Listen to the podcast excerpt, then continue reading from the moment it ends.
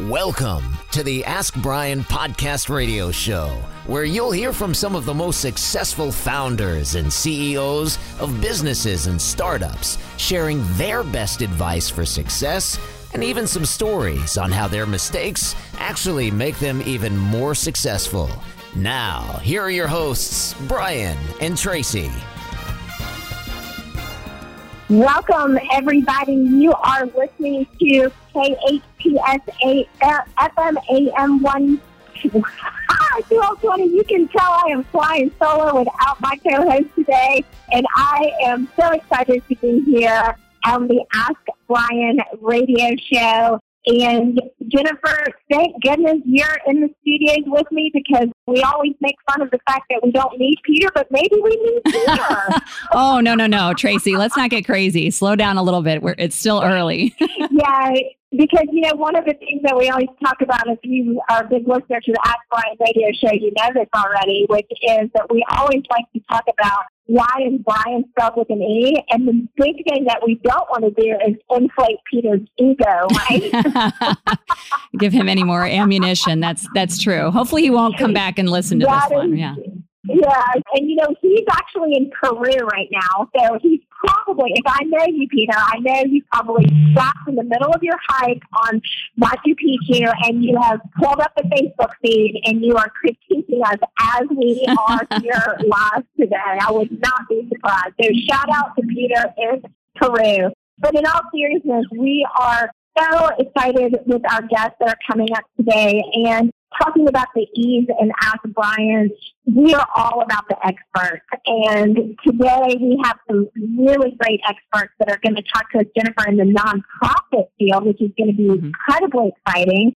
And when we talk about experts, we talk about the fact that these guests that we have on, they invest so much of their passion, their time, and their energy in really developing their expertise. We always use a little mathematical formula that in order to be really qualified as an expert, you have to have 10,000 hours in your field. And people do that by, you know, an average of 40 hours a week over 50 or so consecutive weeks. If you do the math on that, that takes about five years think you're going to find, um, especially with our nonprofit counsel expert today, that she is well over her allotted 3,000 hours. And we're also really excited today because we're having an education component to our show where we're bringing on a guest who just started a nonprofit. And so we're going to get to hear all about the process and just have this really amazing conversation. And, you know, one of the big things that comes with nonprofit organizations is a lot of empathy. So that's one of our favorite E's, right? that's true. Very good. Yes.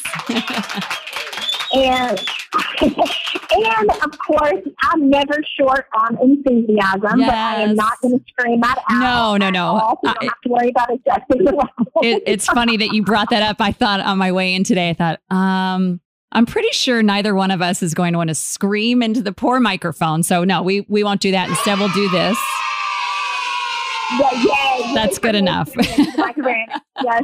So we can have enthusiasm and excitement without busting out anyone's eardrums. That's true. Another new E that we have. But enough about the E's. I think we've made our exceptional point, and let's just get into this uh, content because like I was setting this up before, this is going to be such a fantastic conversation for any of the listeners who are thinking about starting a nonprofit, who might already currently have a nonprofit and feel really overwhelmed, or just have always been curious as an entrepreneur what it might be like to, in addition to running your own business, perhaps having a nonprofit extension of your business. And I actually didn't really mean to include all those E's in there, but I did. So we have some bonus E's. So I'd like to bring on our guest, and we have with us today May Harris, who is the founder of For Purpose Law Group and also the founder of Nonprofit Counsel. And she's also the host of the Nonprofit Counsel podcast. So, hello, May, and welcome. And then I'd also like to introduce our second guest, which is Errin Mendibles, who is the founder of Bella Vita Tucson, which is an extraordinary nonprofit that we're going to hear more about today. And yay for all the ladies in the house today too, Jennifer. How about that? I know. I like that. We've got, we're full. Hey, you know what? Another E. We're full of estrogen today. Oh, we are. and we love that. And we don't even have to apologize for it today. So that's even better. Never. So, May, thank you so much for joining the Ask Brien radio show. What I'd love to ask you first is just law has such a broad spectrum of opportunities in the fields that you can choose. What was the catalyst for you in choosing to take the nonprofit path? Sure. Well, first, I want to say thank you so much to you, Traci, for inviting me to be on this program. It's quite exciting to be on radio. So, really, I graduated law school back in 2000 and I got a great job. At least I thought it was a great job at in-house at a pharmaceutical company, a biotech company. And I had been practicing in intellectual property law for several years when I received something that I called a flyer that changed my life.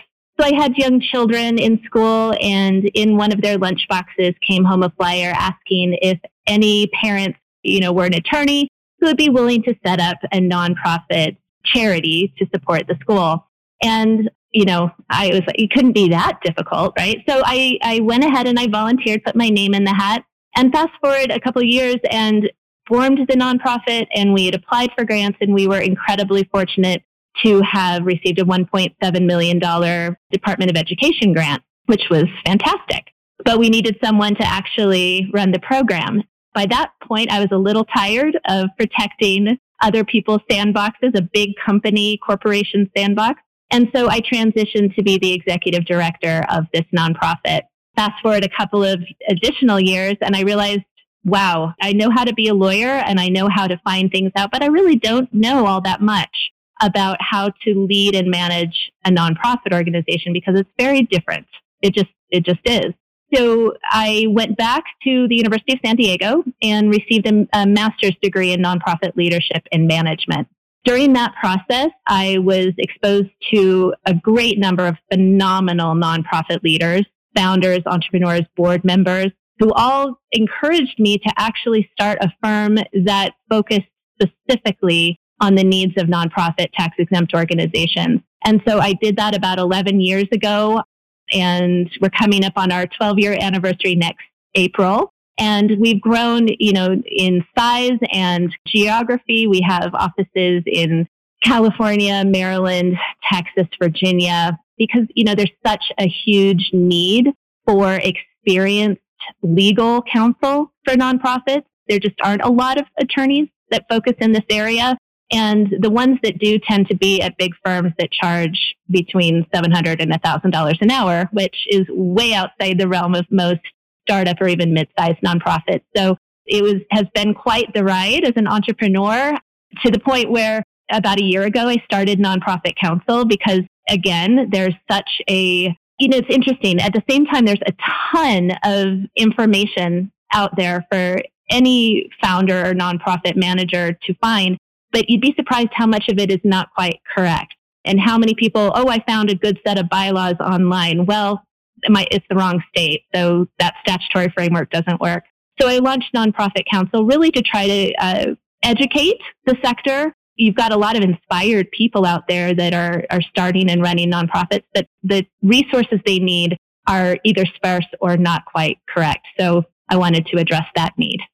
I love that. And I know that that gives you the opportunity to really even make further impact. And you've authored a book, you started a podcast around that. Like you're really, and I, I love it, is how to start a nonprofit that will change the world. And I think every nonprofit starts out with that goal, but then things can get really super overwhelming. And that's one of the reasons why today I really wanted to also bring other guest who's with us today in the studio, Errin, because you are right in the middle of that process, right, Errin? So please share with our audience a little bit about yourself and then the amazing story around Bella Vita.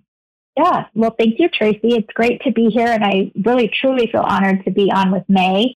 Bella Vita, well, let's start with I was a teacher for nine years. Um, I taught middle school and high school and did a lot, actually, now knowing what I know, I did a lot of nonprofit work in the school, just helping kids needing money to go to prom or needing help getting a dress for prom. Um, just little things, but nonetheless helping. I transitioned out of that and started a company in Tucson, an events company, and learned from there that, you know, being on boards was just part, in my opinion, part of being part of a community. And um, it's kind of where I also learned about the three Ds. You know, you need a doer on a board, a donor on a board, and a door opener. And through all of the Ds, you can have a good progressive and productive board. So getting involved in that.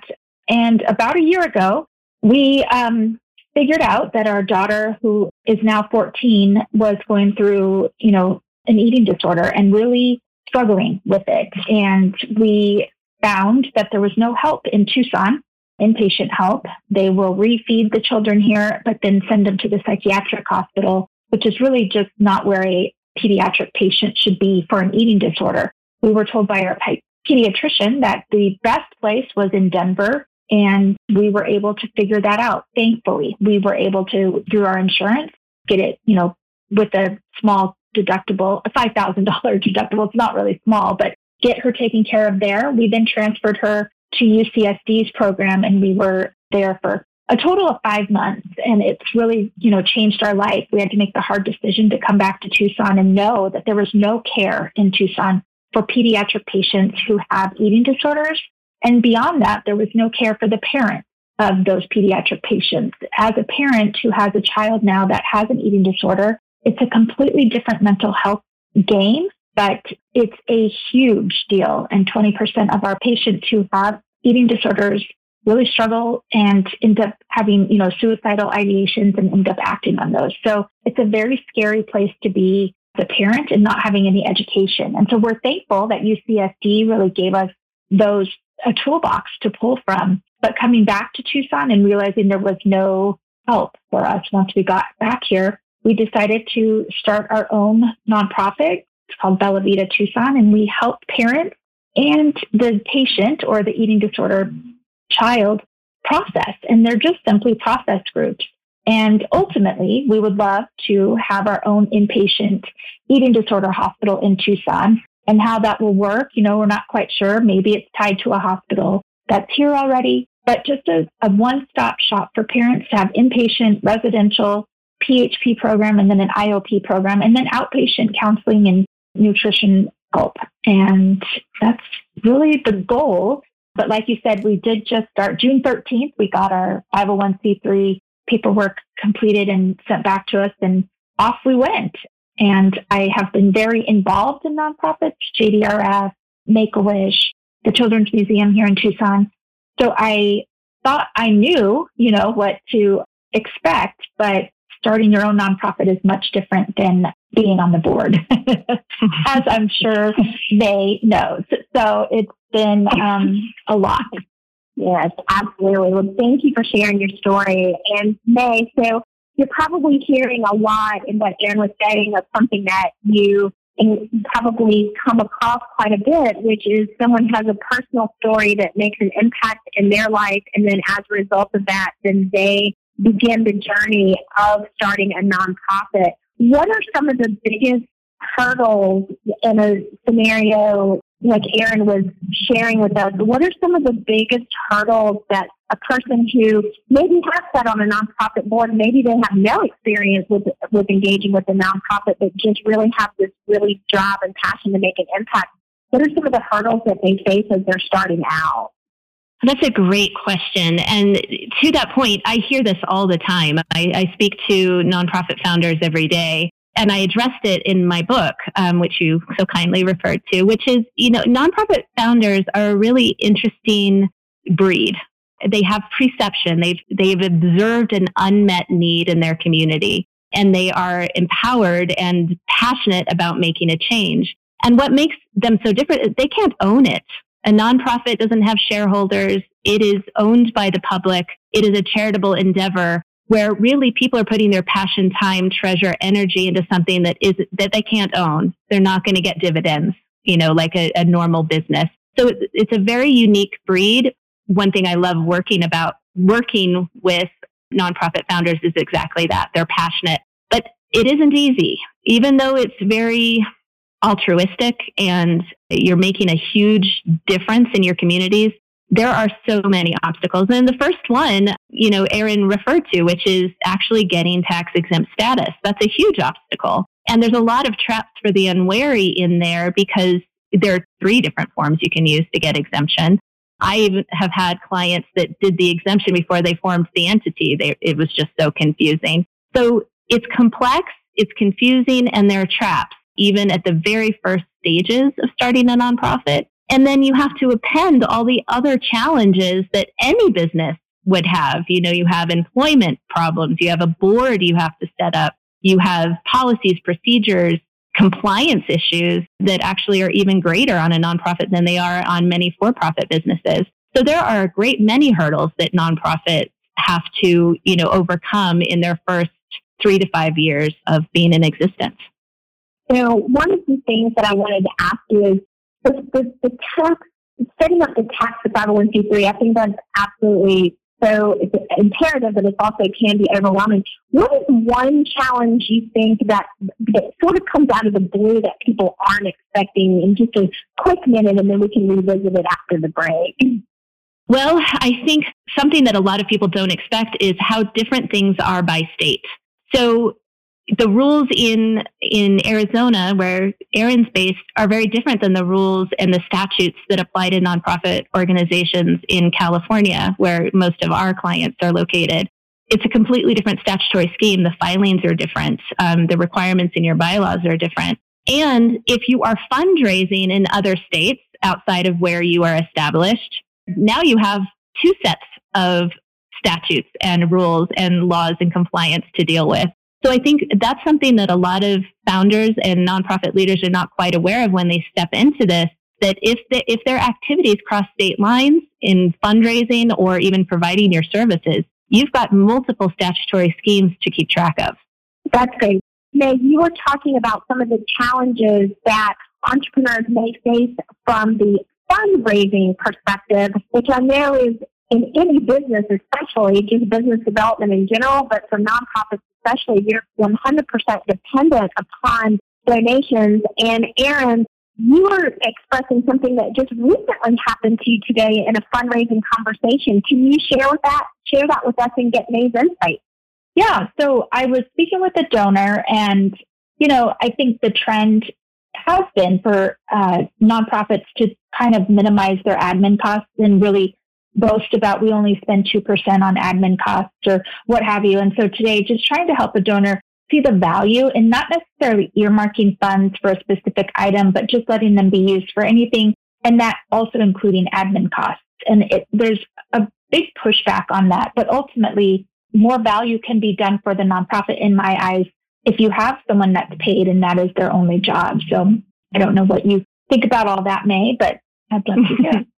Well, it happens all the time. I hear it all the time. And I kind of find it a little insulting, to be honest, as a previous executive director. It's like the donors don't trust you to operate the nonprofit efficiently and well. Mm-hmm. And so really what you're battling is a perception of, you know, I need to restrict this so I make sure that you're doing what you're supposed to do when nothing could be further from the truth. The, the professionals handling nonprofit organizations are some of the brightest people I've ever met. And I represent social entrepreneurs as well, so business people. So if you are charitable in nature and you're giving of your treasure to support a cause, you're a donor, I would encourage you to give unrestricted funds, not restricted funds.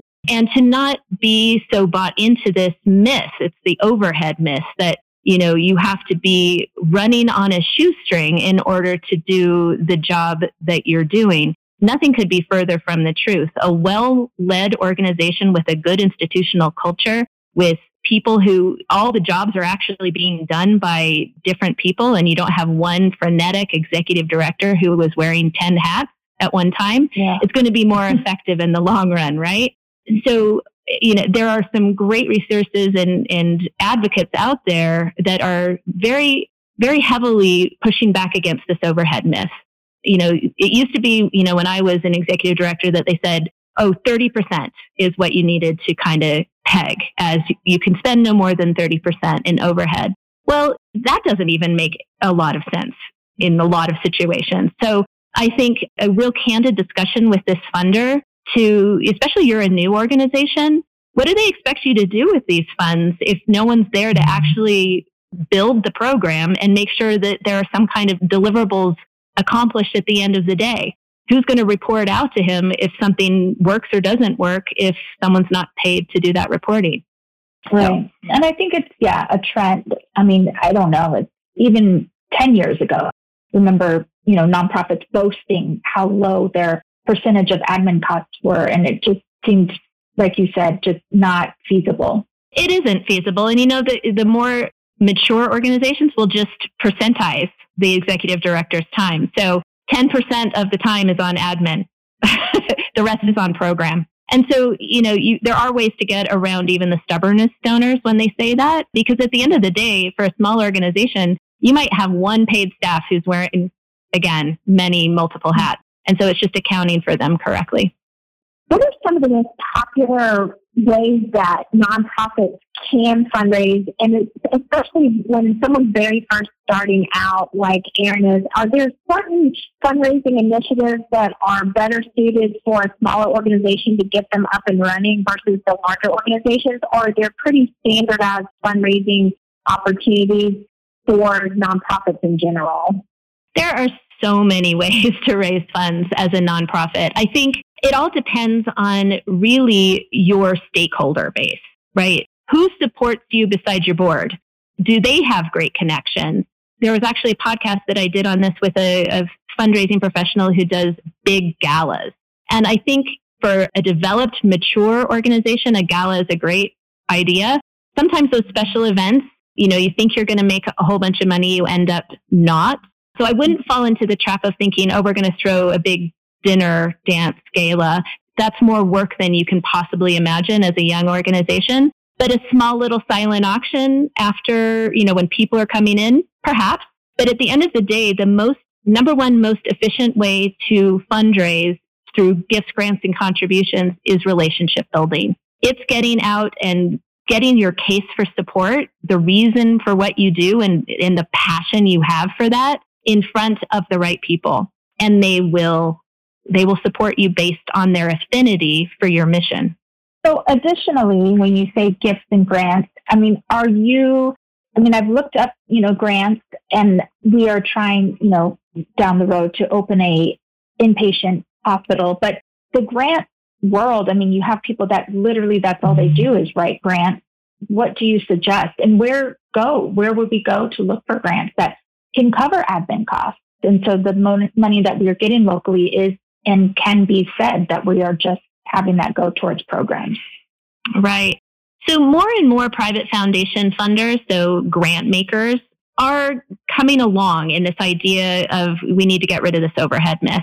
So there are funders that will give capacity building grants, which is unrestricted. It's just, you know, to give you the funds needed to beef up your your your personnel to carry out your programs, for example. But I have to say, I think there's still few and far between, but I would recommend checking in your local community. If you have a community foundation, that's a great place to start, or an association of grant makers. There's one in San Diego called Catalyst, which is fantastic. So I would check, you know, your local resources for community foundations and um, associations of funders, because that's where you're going to find out who's willing to grant capacity building or for overhead as far as grant writers, you're right. There are people that do this. That's all they do. I would be leery of one thing. Make sure that they're a, a, member of the Association of Fundraising Professionals, AFP, because they have a really robust code of ethics. And one of those pieces is that it's not right for them to say, I will be paid in a percentage of the grant if funded.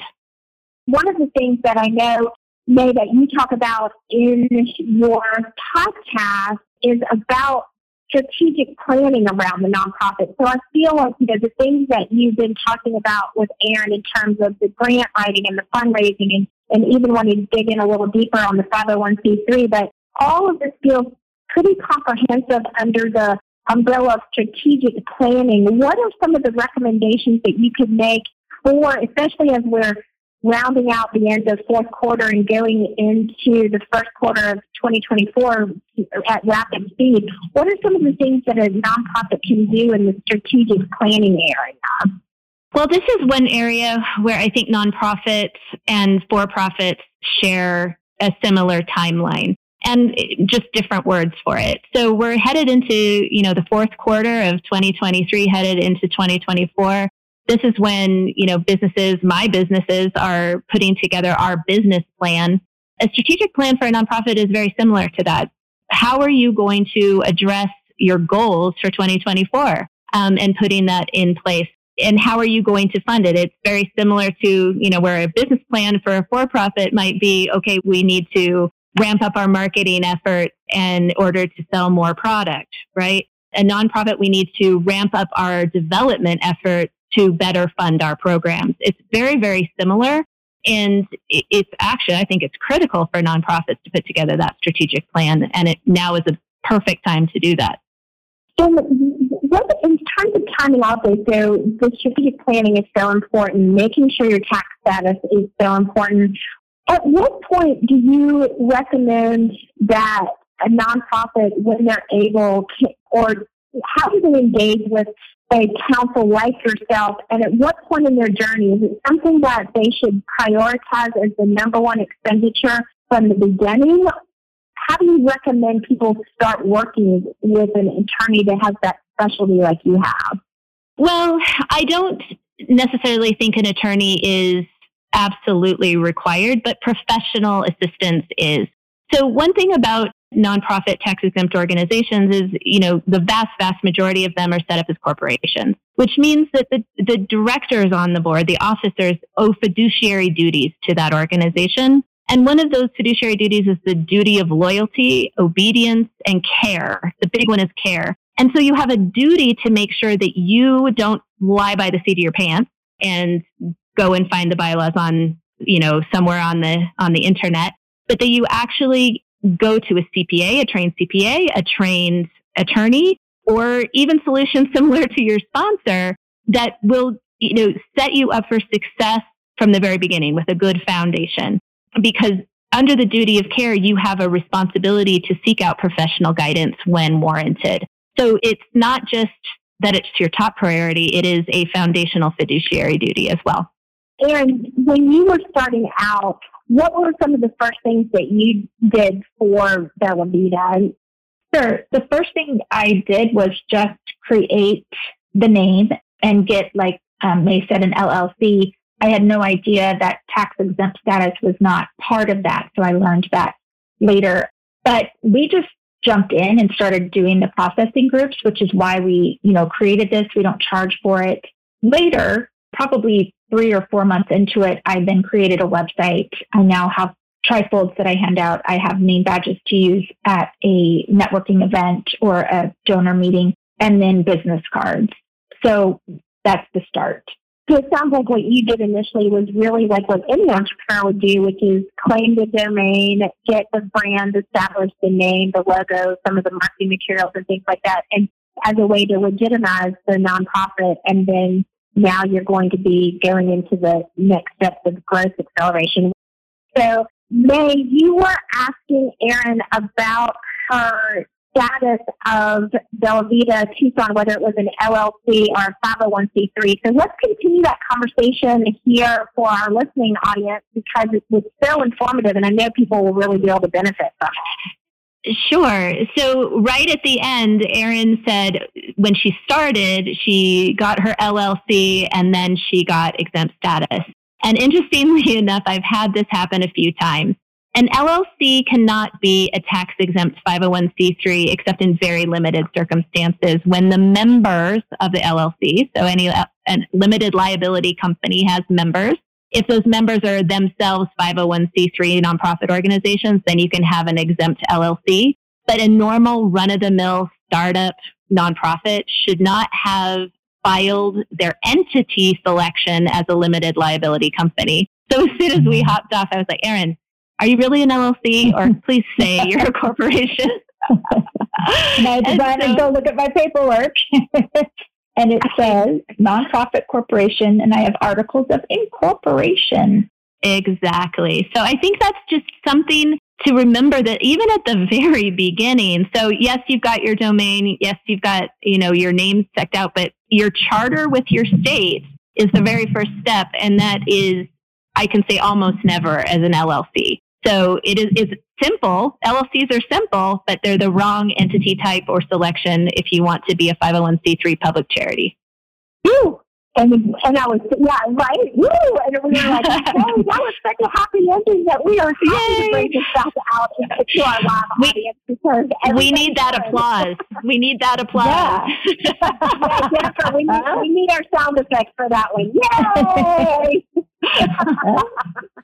Okay. Well, I want to take this opportunity to just really sincerely thank you both for being on the Ask Brien show today. This is a topic we honestly have never covered, at least in my last three years of doing the show. We have never covered the nonprofit arena. And I think it's such an important topic for people to understand. I think it's such an important topic. There are more and more nonprofits being started every day. And I just think it's so, so amazing what both of you are doing, both um, Errin is in really taking your daughter's story impacting so many lives. And then May, of course, on a minute by minute, day by day, week by week basis, you're making an impact, literally changing the world with what you're doing. And it's just, I, I just have so much appreciation for you both taking the time to be on the show.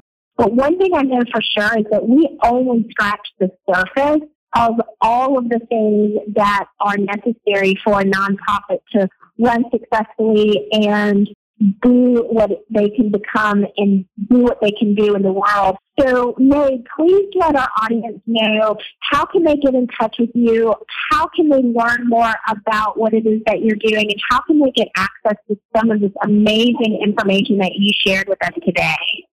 Sure. So you can find us at nonprofitcounsel.com which is, you know, our website. We will be rolling out courses and more content in 2024. It's part of my business plan. But you can also find the mm-hmm. Nonprofit Counsel uh, podcast wherever you listen to your favorite podcast. And then you can also find a lot of information on the For Purpose Law Group's website, which is fplglaw.com. We have an incredibly robust blog there posting about three times a week on um, current events and uh, things that are evolving in the nonprofit sector. So I'd encourage you to check us out there. So fantastic. And Errin, how can people get in touch with you? Because I feel like you might be able to raise some funds after being on the show today. How can people get in touch oh. with you? Yeah, our website is B as in boy or B as in Bella, V as in Vita, Tucson.org. And we're very active on social media, just searching Bella Vita Tucson on LinkedIn, Facebook, Instagram. And I think, you know, we are able to speak a little bit more on our website, but I am very active on posting things that people, I mean, today I talked about orthorexia and it's the newest type of eating disorder that people, you know, the clean eaters and the almond moms is what they're called, you know, that is kind of leads into kids having eating disorders. So, so fantastic. Well, and don't worry if you're driving in that LA traffic, we will be able to have all of this contact information and links and resources on the Ask the Brien podcast. And again, that's A S K B R I E N, Ask Brien podcast, wherever you listen to your favorite podcast. And you can get access to the buyers and all the information on um, Errin and May, and we really are excited to change the world all together. Thank you both. And you have been listening to KHPS FM 107.1 and AM 1220. We are out. YourHometownstation.com. Thanks for a great show, ladies. Thank you for tuning in to the Ask Brien radio show. You can listen to us every Thursday on KTHS AM 1220 and FM 98.1 or via Facebook Live or anytime wherever you listen to your podcasts. Visit AskBrien.com to join the conversation and ask us your business questions, and we'll answer them on our next episode. That's askbrien.com.